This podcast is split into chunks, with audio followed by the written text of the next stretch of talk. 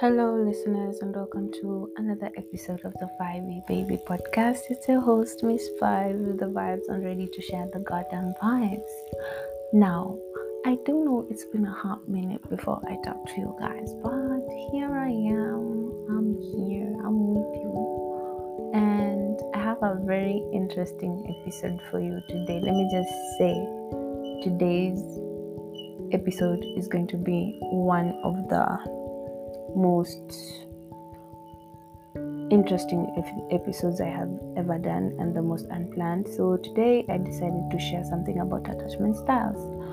Uh, recently in a talking stage, somebody kept telling me that oh I'm avoidant, oh I'm closed off, oh I don't like being vulnerable, and it made me thinking can I know my attachment style? Like, may I know why my behaviors in relationships are the way they are? So, today we're going to take an attachment test with you guys. So, as we go on throughout the episode, I'm just gonna read some questions and answer them according to me. You can also answer them according to yourself, or you can just go on the attachment project on Google and get the exact same questions.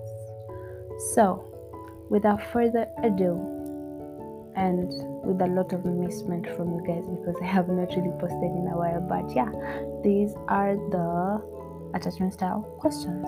So, the first question is How do you perceive the following conditions how do you perceive the following conditions were met by your mother or caregiver in early childhood?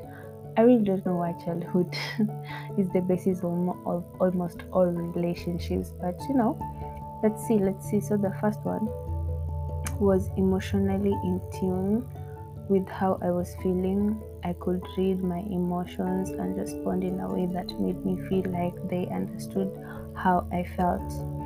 Um, so there's a scale of 1 to 7, 1 being very rare and 7 being very frequently. So it's either my caregiver made me feel wait a minute was emotional was emotionally in tune with how I was feeling. I could read my emotions and respond in a way that made me feel like they understood how I felt. Uh, I'll give this like a one I am very sorry, but my parents never really understood me like that. I never used to talk when I was a kid. I was afraid if I talk, then, you know, whatever I said was wrong. So the only time I could prove myself right was my education. That was the only thing. So the second category is basic needs. Provided me with sufficient food and housing and medical care when needed. This this is true. I'm going to give it like a five out of six because at one point when I got a little bit older in high school, my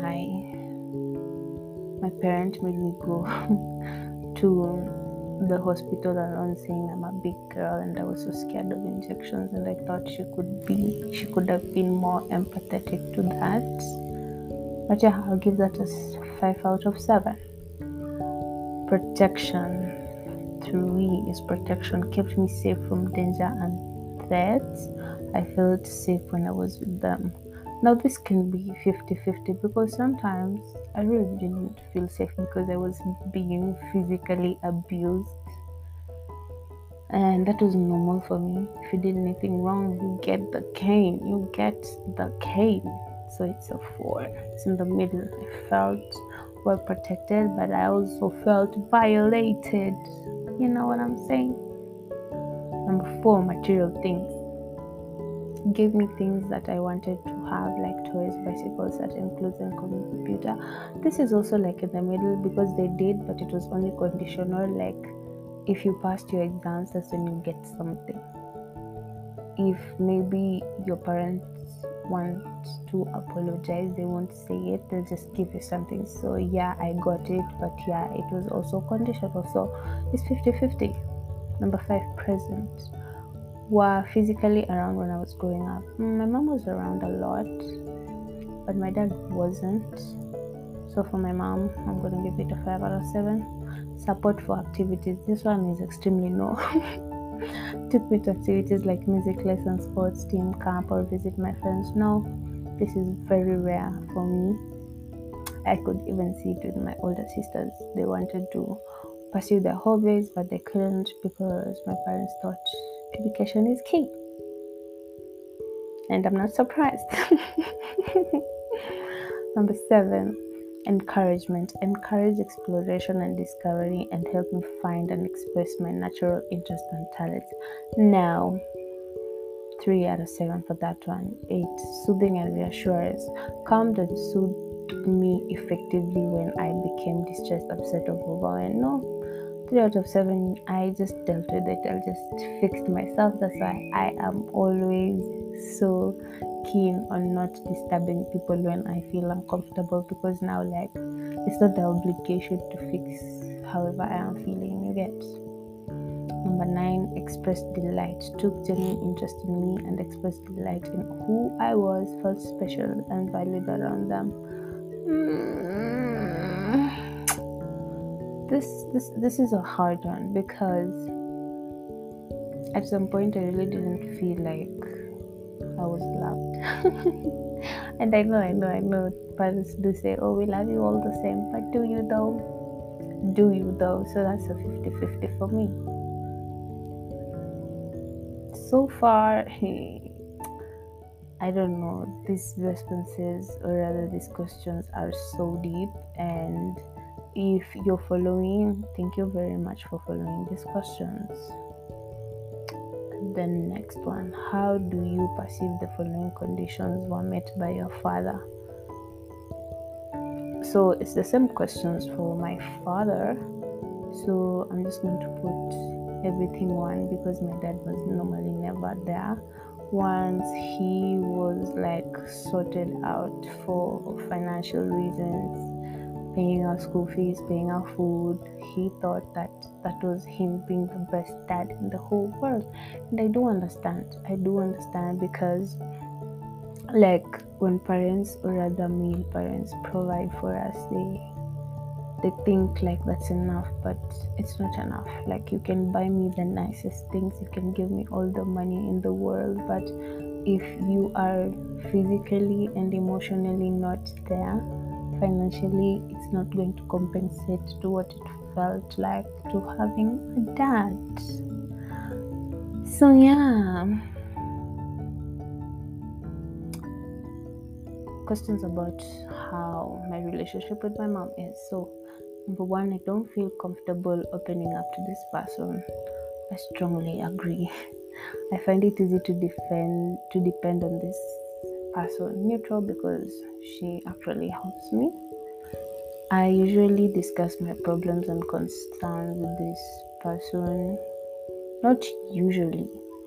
I prefer not to show this person how I feel deep down. I strongly agree. Keep it in your head. You know, it helps to turn to this person in terms of need. Neutral. I talk things over with this person, strongly disagree. I worry that this person won't care about me as much as I cared for them. Strongly disagree. I know my mom loves me. I often worry that this person doesn't really care for me strongly disagree. I know she does. Now I know, but when I was a kid, I never used to understand that. So I'm afraid that this person may abandon me. Strongly disagree. My mom will never leave me. Oh, but my dad, that's another case altogether. So when it comes to my dad, I don't feel comfortable opening up to him. I don't go to him when I have problems. I don't talk things with him. I find it very easy to depend on him financially, mostly, but not emotionally. Uh, when it comes to my dad, I do worry sometimes that he's not gonna care for me. I often question if he loves me. It, it helps to turn to him sometimes I'm afraid that this person may abandon me yes, because my dad has a new family. And one day I won't be his priority anymore. And yeah, when it comes to my dad, I prefer not to show this person how I feel deep down because they really don't care. They really don't care. So, questions about my romantic partner. I prefer not to show this person how I feel deep down. Strongly agree. I find it easy to depend on this person, neutral or mixed. I don't feel comfortable opening up to this person. Strongly agree. I usually discuss my problems and concerns with this person. That's 50 50. I'm always afraid that my partner is going to leave me. I don't talk things over. don't like talking things over. I worry that this person won't care about me. Yes, I strongly agree. It helps to turn to this person in times of need. Hmm, I don't know. I've never had a partner like that. I often worry that this person really doesn't care for me. I strongly agree. What the fuck?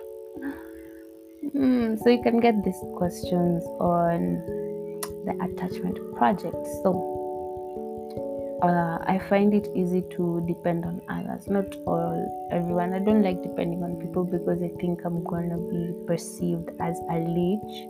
So I try to fix things myself before asking for help from anyone. It helps to turn to people in times of need.